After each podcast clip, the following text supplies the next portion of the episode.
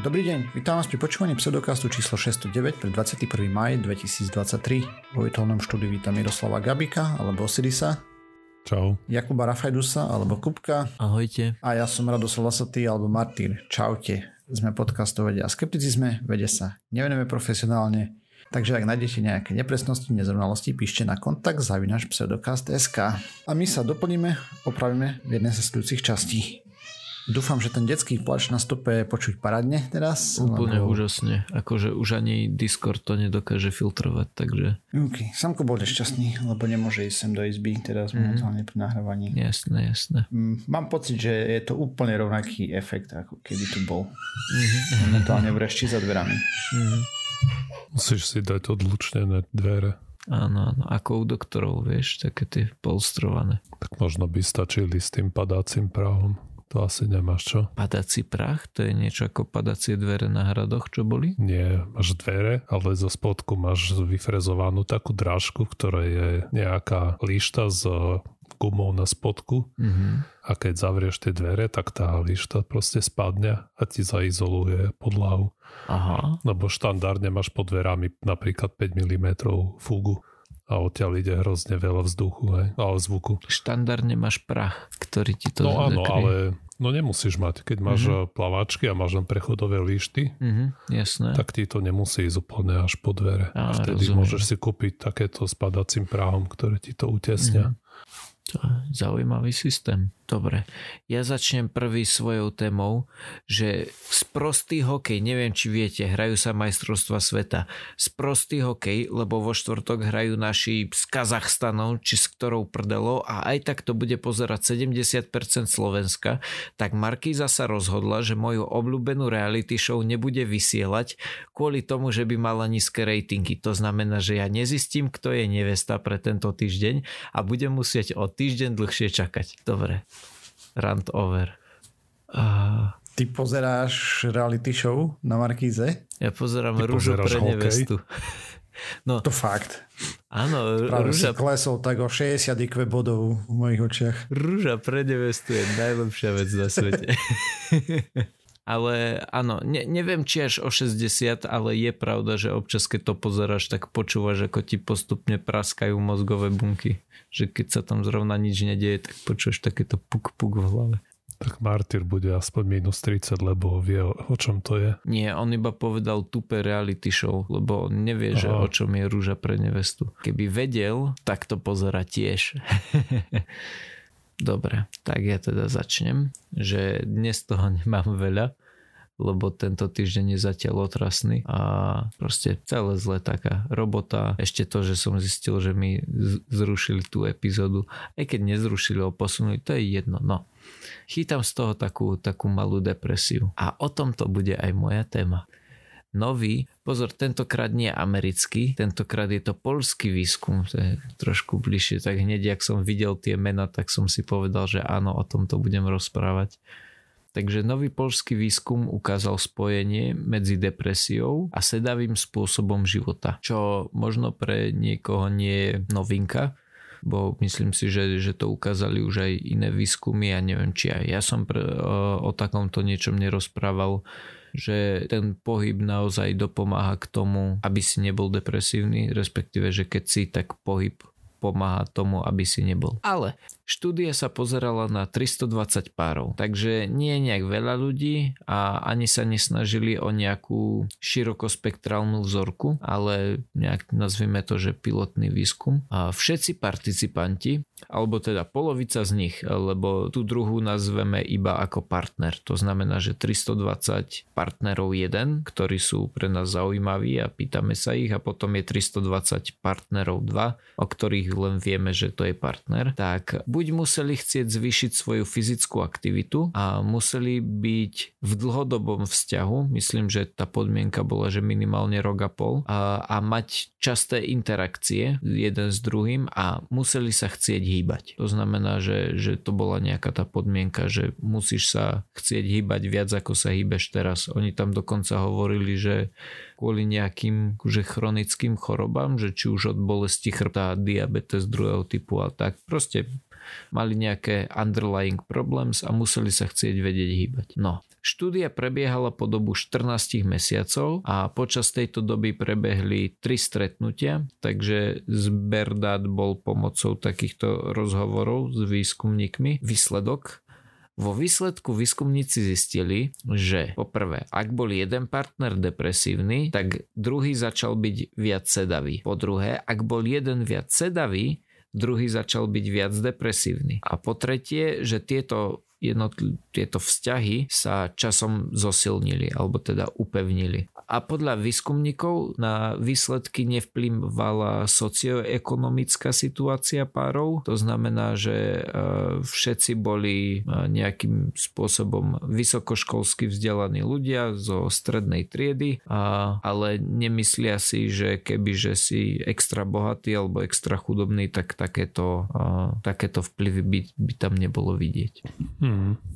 Takže aké je ponaučenie? Rada z pseudokastu? Rada z pseudokastu. Máš bohatý? Nie, práve, že to hovorili, že, že toto tam až tak nepomá, alebo teda, že, že to by nemalo na to vplyvať. Práve, že...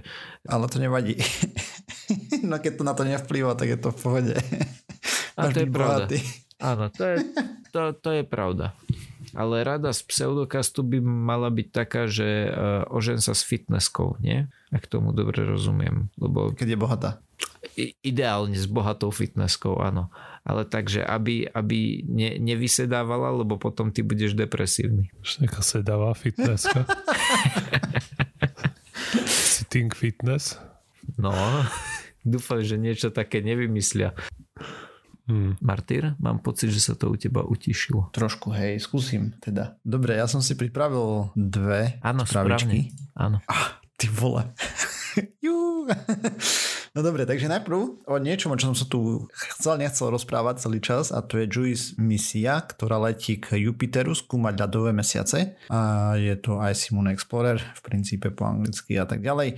A ide skúmať Ganymed, Kalisto a Európa. No a ona odštartovala dávnejšie a tak ďalej, nič zaujímavé ale bol tam problém, že sa nevedel rozvinúť radar. A to by bol mega problém, lebo je to jeden z hlavných vedeckých inštrumentov, totiž to ten radar má preniknúť po ten ľad a sa pozrieť, čo tam je a tak, hej, a podobné veci.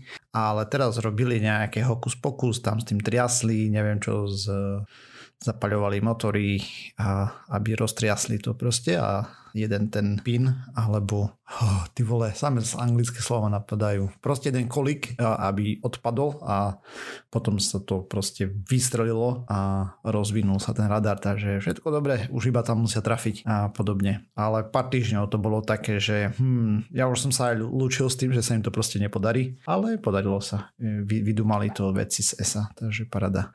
Takže budeme mať snímky z podzemia. Za predpokladu, že sa tam nepobabrie čo ďalšie. No. Teda z podzemia, z podľadu na tých mesiacoch, čo je mhm. super, super. Možno tam chytia veľryby. Samozrejme, že nie. No. Vieš aspoň približne z akého materiálu je tento ten radar? Keď si hovoril, že ho museli nejak vytriasť a rozložiť, tak je to nejaké ako, že mám si to predstaviť ako látku, ako alobal, alebo len ako štyri plechy pod sebou, ktoré sa proste rozložia? Nie, nie, predstav si to ako ako alobal, nejaký taký tenký, hej, mm-hmm. alebo niečo podobné. Mm-hmm. Proste štandardne, čo sa na sondách používa na tieto veci rozvinovacie. Nejaká špeci materiál, nejaký mm-hmm. špeci materiál, ktorý je podľa možností flexibilný, mega ľahký a tak. Mm-hmm. Lebo sa to tak uh, otváralo jak ružica plus minus dookola. Mm-hmm, čiže taký nejaký VR, hej? Ako keby... Uh, no hej, akurát, že 360 stupňový mm-hmm, VR. Jasné. Zaujímavé. Takže tak. A potom som sa rozprávať o jednej štúdii menšej. A, takže budeme sa baviť o troch vekových kohortách, teda skupinách, a, ktoré tam skúmali, 18 až 30 ročných narodili sa do demokracie, tam mali 51 účastníkov, potom 45 až 59 ročných a detstvo v absolutistickom režime a 52 účastníkov a 75 plus aspoň 45 rokov mali v tom absolutistickom režime, tam mali 44 účastníkov. Štúdia prebiehala v Rumunsku a bola to plus minus dotazníková štúdia, hej, taká rozsiahlejšia a tak ďalej. Skúmali používanie technológií, TV, PC, telefón, internet, radio, a potom sociálne siete a či vycestovali niekedy do iných krajín. Dali im 10 dilem, napríklad, že Alex tvrdí, že teplé letné dni sú najkrajšie, Lukáš tvrdí, že studené jesenné dni sú najkrajšie, hej. Alebo Damian tvrdí, že prvá sladkosť chutí najlepšie, David to tvrdí o druhej. Andrej si myslí, že chodenie s mokrou hlavou vonku v zime spôsobuje prechladnutie. Nikolás verí, že iba vírus môže spôsobiť prechladnutie, hej. A potom pod tým mali otázky, že má pravdu jeden alebo má pravdu druhý. Alebo môžu mať pravdu obaja. Ak majú pravda, pravdu obaja, hm, prečo si myslíte, že môžu mať pravdu obaja, hej? A ak má pravdu jeden, prečo si myslíte, že má pravdu práve ten jeden? A môže mať z nich pravdu jeden väčší ako druhý, hej, ako väčšiu pravdu? A keď áno, tak prečo? Čo znamená v tomto kontexte väčšia pravda? No to je dobrá otázka, hej, oni to tam vyhodnocovali. Nepozeral som presne detaily, jak tie otázky vyhodnocovali. Tých otázok bolo 10, je tam celý dokument a je tam aj presne, ak to vyhodnocovali, ale napríklad, ja neviem, Dávali tam príklad taký, že ja mám nejakú vedeckú literatúru, hej, ktorá tvrdí toto, hej, konkrétne myslím, že pri tých vírusoch a ten druhý, že ja mám inú knihu, ktorá tvrdí toto uh-huh. a, a tak, no. No ale keď ťa tvrdia niečo, čo si navzájom odporuje, pravdu uh, nebudú mať obaja, nie? No hej, však samozrejme Lebo... napríklad sladkosť, ktorá chutí najlepšie, čiste subjektívny pocit, hej. No a potom, čo je väčšia pravda. Keď ty povieš, že tebe chutia bonpári a mne huba buba žuvačky, tak to má väčšiu pravdu. Ten s bonpármi neviem, samozrejme. Čo, neviem, čo znamená väč- väčšia pravda. No, to mali napísať tí ľudia, hej, proste. A proste oni, a na, napísal ten človek, tento má väčšiu pravdu, lebo je, ja neviem, uh, televízny hlasateľ, hej a basta, hej, absolutistický pohľad, alebo je to politik, alebo je to neviem a ten druhý nemá pravdu, lebo je to len nejaký pajko v závode. Napríklad, hej, vymýšľam si, hej, to mali odpovedať tí ľudia na tie otázky. Proste na základe toho nejak vyhodnocovali potom ich pohľad na svet, hej. Na základe tých otázok skúsa, skú, skúmali. A... Aj tak nerozumiem, ako, čo znamená pojem väčšia pravda. Ale myslím, že keď to tam nevysvetlili, tak nad tým budeme zbytočne meditovať. Ja sa spýtam teba, že, ja neviem, Janko tvrdí, že Zem je guľata. A Joško okay. tvrdí, že Zem je plocha. Áno. A ktorý z nich má pravdu? No ten prvý. Dobre. A prečo má ten prvý pravdu? Pretože to zodpoveda našemu chápaniu z proste reality a našim pozorovaniam. No a takisto odpovedali aj tí páni, hej? No. A na základe tej tvojej odpovede by som mohol povedať, že máš na to nejaký pohľad. Neviem, jak toto presne vyhodnotili, hej?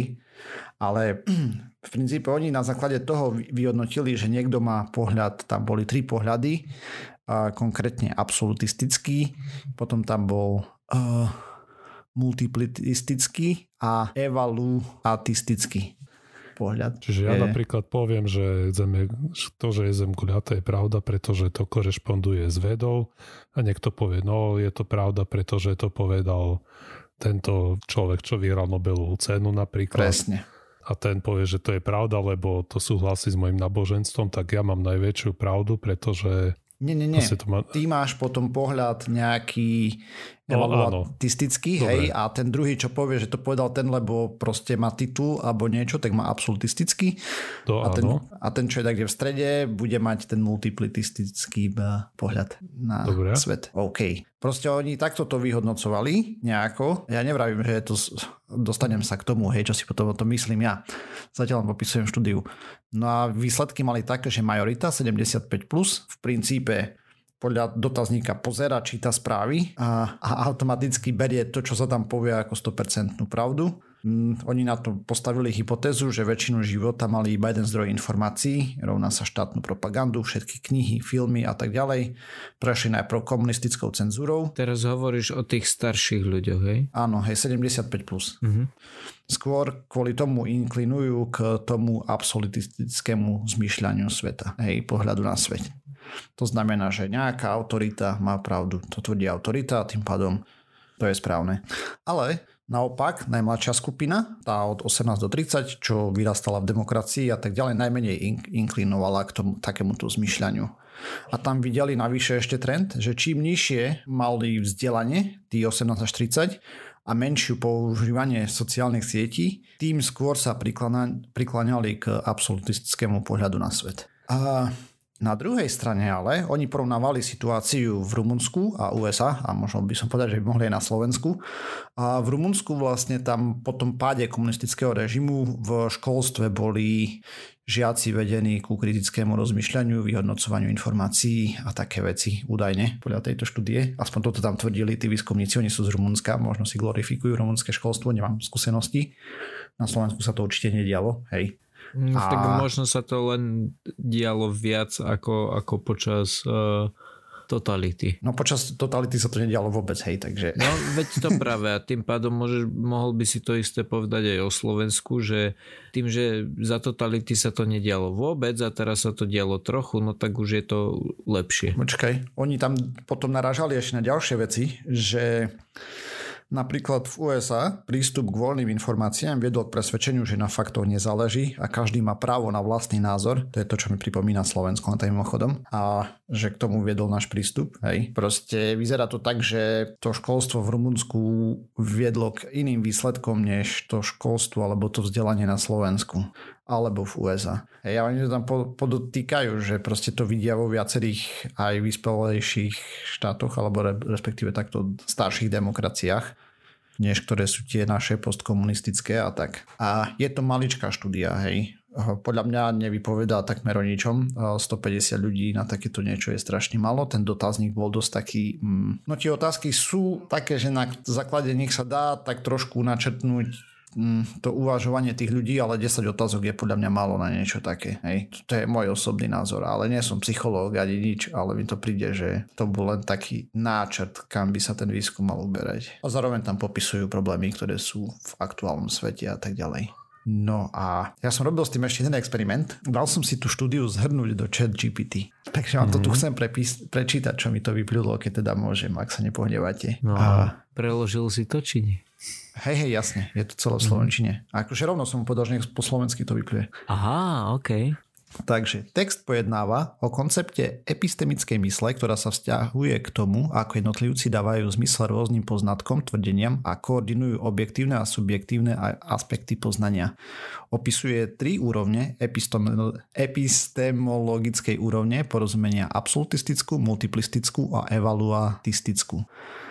Absolutistická úroveň vníma poznatky ako objektívne a absolútne, zatiaľ čo multiplistická považuje poznatky za subjektívne a neisté a bla bla, úroveň uznáva, že poznatky môžu mať objektívne aj subjektívne zdroje a môžu byť hodnotené a porovnávané. Text zdôrazňuje, že epistemistické myslenie sa vyvíja s plynulým priebehom času a je ovplyvnené faktormi ako vzdelanie, vystavenie rôznorodným prostrediam a kultúrnymi hodnotami. Pokročilé vzdelanie a vystavenie rozmanitosti podporujú rozvoj evaluatistického myslenia. Štúdia skúma, ako rýchle sociokultúrne zmeny v Rumunsku, ako je napríklad ekonomická reforma, urbanizácia, technologický pokrok a rozšírenie vzdelania, môžu ovplyvniť epistol systematické myslenie. Zaznamenáva, že prechod z Rumunska z komunizmu na demokraciu priniesol významné zmeny v sociálnom a vzdelávacom prostredí vytvárajúc prostredie, ktoré podporuje rozdielne názory a potenciálne ovplyvňuje epistematické myslenie.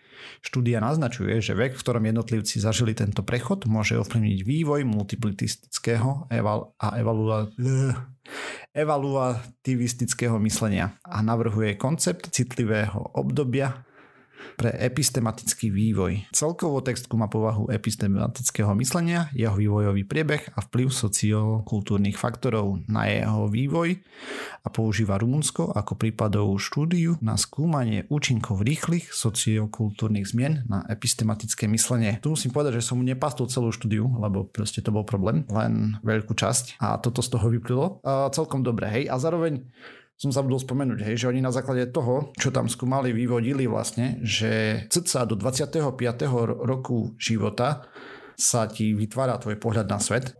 Proste ako ho budeš hodnotiť, hej, že či budeš spadať ku diktátor je fajn, alebo na faktoch nezáleží a nikto nemá pravdu, alebo niekde, že proste a nie nie každý zdroj informácie je rovnaký. S tým, že ako som vravel, je to malá vzorka, ale tam naznačujú, že hm, v princípe čím je člo- človek starší, tým horšie sa mu mení zmýšľanie. Už ak raz máš naučené tie vzorce, tak eh, ja neviem, 40 plus proste už smola, už ich nezmeníš veľmi. Mm, tak to nie je zase niečo protiintuitívne. Hej, a vravím, že je to malá štúdia, hej, fakt malá, aspoň z môjho pohľadu, takže uvidíme, či takéto niečo sa niekedy ešte potvrdí ďalej. Akurát mňa zaujala preto, lebo tam proste naražali na tie problémy, ktoré má aktuálne svet, hej, viď Amerika s Trumpom mm. a podobne. Slovensko tiež má kopec ľudí, čo majú vlastný názor a na faktoch nezáleží. Akože presne to tam popisujú, takže, takže tak. Mm-hmm. Škoda, že nepredpovedajú, že ako ktorá tá časť dopadne. No v princípe tam poukazujú na to, že závisí od školstva, hej, a, a to myslenie, ako sa rozvíja v ňom. A na Slovensku teda školstvo je na to veľmi zle. Kritické myslenie nula, hej. Aspoň moja skúsenosť je taká zo školstva, hej, ja tu mám trošku viac rokov. Neviem ako teraz. Tak to už, to už neviem, to naša skúsenosť, nakoľko je relevantná. Mm. Bo jedna vec sú aj tie osnovy a druhá vec je, že už keď tam nastala nejaká generačná výmena učiteľov, tak možno to berú inak. Možno, hej. Aj keď o, tu je to skôr také, že chcel by som byť optimista, ale keď čítam správy, tak... O... Presne toto. Keď si pozráš, koľko verili konšpiráciám a hlúposti, hej, čo robili prieskum medzi učiteľmi, tak to bolo celé zle. Aj no. Takže čo odovzdávajú s žiakom, vieš. No, dobre. Aj, ale ste už to, že to, čo my sme zo školy von 20 rokov, aj. že mm-hmm. to, už, to už nemusí byť úplne relevantné. No aj, len ja si viem porovnať proste ako mňa učili a vidím proste, čo boli robené prieskumy na slovenských učiteľoch a tak ďalej a z toho vyvodzujem závery, že sa to podľa mňa ešte zhoršilo. Hej, takže... No, tak ja si zase nespomínam, že by sme preberali na hodinách nejaké také mimo učivové nejaké veci, aj konšpirácie alebo niečo. Alebo nie, že konšpirácie, ale jak to povedať No ja si nespomínam, že by na hodinách rozvíjali napríklad kritické myslenie, hej, alebo niečo. Rozumiem. Otázka je tá, že či pod kritickým myslením teraz myslíš to, že na dnešnej hodine sa ideme učiť o rôznych logických chybách v uvažovaní a, a podobne, že či to potrebuješ mať takto explicitne dané, alebo či ide skôr o to, že teraz sme sa dozvedeli o tomto a to vieme na základe toho, že takýto je vedecký konsenzus a ten je dôležitý. Vieš, že nemusíš to mať úplne nutne dané tak, že a teraz sa ideme učiť o logickej metóde, skôr len, že je to tak akože bežne používaná vec na, na, to, na tom vyučovaní. Mm, myslím, že to, že vieme niečo na základe vedeckého koncenzu som ja nepočul na škole ani raz. Nie, ale lebo v našom prípade ten koncenzus si bral, že to je to, čo je napísané v učebnici. Presne. Lebo nám, ja neviem, my keď, vieš, lebo teraz potrebuješ kritické myslenie, lebo tých informácií je brutálne veľa, hneď máš ich okolo seba. Ale keď ja som sa niečo chcel dozvedieť, tak proste čo urobíš? Že buď sa opýtaš učiteľa, prečítaš si učebnicu alebo váliš do knižnice a niečo si tam ja tam si vezmeš Danikena, vieš, a už si... No, ale predpoklad je, že... Si vezmeš encyklopédiu. Ale pravdepodobnejšie si Danikena nevezmeš. Môžeš sa k tomu dostať, hej, v knihovničke nejakého príbuzného, OK. Ale proste, čo sa snažím povedať je, že my tie informácie sme už e, mali, už prešli nejakým filtrom, keď sa ku nám dostali. O mnoho, o mnoho väčšia miera tých informácií, ktoré my sme dostali, už niekto, nejaký editor odfiltroval ten najväčší balast. Ako jasné, mohol si sa dostať aj k Danikenovstvám. Počkaj, ja ti poviem presne, ak ja som sa dostal k Danikenovstvám, hej. Priamo knihu od Danikena som dostal za dobrý prospech. Neviem teraz v ktorom ročníku to bolo, ale... Ale to nebola norma. Ja keď som vyhral uh, nejakú knižku, tak uh, neviem, kde som sa z, z astronomie som chodil na súťaže a nedostával som tam také, že alien. Ja neviem, že to nebola norma. Že teda, že to bola norma, len ti hovorím, že proste mm, to, že ty máš dobrú skúsenosť vôbec... a ja mám zlú skúsenosť, to je vzorka, vieš, 50 na 50 ja ne... aktuálne. Áno, Ale to vôbec to nemá nič spoločné s tým, čo som ja hovoril. OK. Dobre. Ja hovorím, že informácie, ktoré sa typicky dostávali ku nám tými kanálmi, alebo tie kanály už, tam bol nejaký filter zabudovaný. Hej, bol. Mhm. Proste televízia, knižnica, škola. bol predpoklad, že skôr sa dostaneš k niečomu, čo súhlasilo s vedeckým koncenzom, než ku Denikenovi. Čo samozrejme Hej. nevylúčuje, že sa to v nejakých prípadoch nestávalo, alebo že neboli učitelia, ktorí vykladali, že pyramídy postavili mimozemšťania. Hej. To všetko sa mohlo stať, aj, ale typicky za našich čas proste sme sa mohli viac spoľahnúť na tie mainstreamové proste informácie, čo dnes Hej, nemôžeš ale- vôbec. Hej. Preto dnes je samozrejme oveľa dôležitejšie to nejak eh, chápať, to kritické zmyšľanie. Jojo. Mňa len desí situácia, že proste máš učiteľa dejepisu, ktorý papá ruskú propagandu napríklad, vieš. Pozri, moja Vestopánka. pisárka stravila prvé, neviem, 3 alebo 4 hodín dejepisu tým, že nám vysvetľovala stvorenie sveta podľa Biblie. Ježiši. Takže tiež eh, ne, ne, nemal som iba dobré skúsenosti s iba dobrými pedagógmi, hej. Hej, rozumiem. ale, ale to, to nebola norma, hej. to bolo proste výnimka, hej. ten, hej. No len prieskumy vychádzajú tak, že skôr je norma to práve, čo ty si bral ako výnimku vtedy, hej, v dnešnej dobe. Byť ten prieskum, Aj. čo bol ale zverejnený možno si to učiteľia viac nechávali pre seba, že takí peda- pedagógovia, s ktorými sme sa bavili viac, tak tí boli rozumní, aspoň Mm. tak si na nich spomínam. OK, totálne som zabrdol tak, kde úplne inde, ale toľko z mojej strany. No nič, však Kupko striha. Jo, jo, ja, jak si skončil tú tvoju prvú tému, tak bolo asi 15 minút a si hovorím, že dnes to bude krátke. No vidíš. Že keď, keď tu rado nie je a striham ja, tak a poslucháči môžu hovoriť o šťastí, keď sa v prvých desiatich minútach dozvedia, aký podcast počúvajú vôbec. OK. Dobre, a ja v rýchlosti a, mám a, krátšiu správičku a týka sa CRISPR Cas9 a vlastne čo nové teraz dokázal. No a výskumníci a, sa pozerali na mm, muchotrávku zelenú, teda nie priamo na to, ale samozrejme na tie toxíny. A, no a prečo? Samozrejme je to preto, že ako vieme, že je to najjedovatejšia huba nie u nás, ale v podstate na celom svete. A možno niektoré samozrejme huby majú možno toxickejší a ten hlavný jed, ale muchotrávka zelená je zodpovedná za asi 90% úmrtí na proste otravu hubami a, a je veľmi, ako vieme, si- silná, je, že jedna plodnica priemerne veľká by dokázala odrovnať a, dvoch dospelých ľudí Mm. ale asi takého menšieho vzrastu. A čo som pozeral, tak jedna plodnica má neviem, a 50, 60, 70 gramov a myslím, že smrteľná dávka je 75 mg na kilo hmotnosti.